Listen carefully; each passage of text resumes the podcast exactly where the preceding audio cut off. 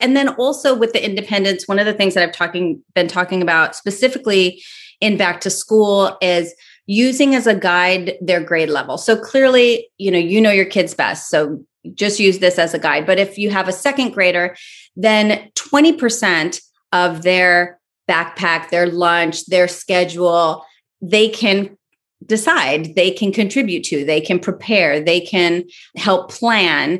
You know if it's a fifth grader 50% so they're getting their clothes ready maybe they're doing their own laundry maybe they're you know if it's a seventh grader 70% so that gives you kind of a guide. I like that. That's simple. Yeah it's simple and then you can remember. And the other thing is like all your kids are a year older than they were last year at this time they can do more. So you can delegate more. And if you delegate from a sense of, wow, you're 10 now. Like you could do this. Like, why don't we, why don't you start putting out your clothes the night before? It'll make the morning more smooth and you know i'll help with like oh you can't find this or your socks aren't clean or this you know this tag is bothering you so we need to cut it out or whatever. You know i'll be there to support you but wow you're 10 now you could probably do this. So how do you want to do it? Do you want to put your clothes over here? And do you want to put your backpack by the door or would you rather have it in your room because it's where you've been doing your homework? Or you know give them some autonomy to make some decisions but then helping them follow through with it and creating a habit of it and this is another thing too where you remind yourself the benefits of it. Because yes sometimes it's like oh my gosh it's easier if i wait till they go to bed and i just do it myself and no no no but at some point these people are not going to be living in your house anymore. Hopefully if you've done something right. If you've screwed up they might live there forever. I don't know. Right?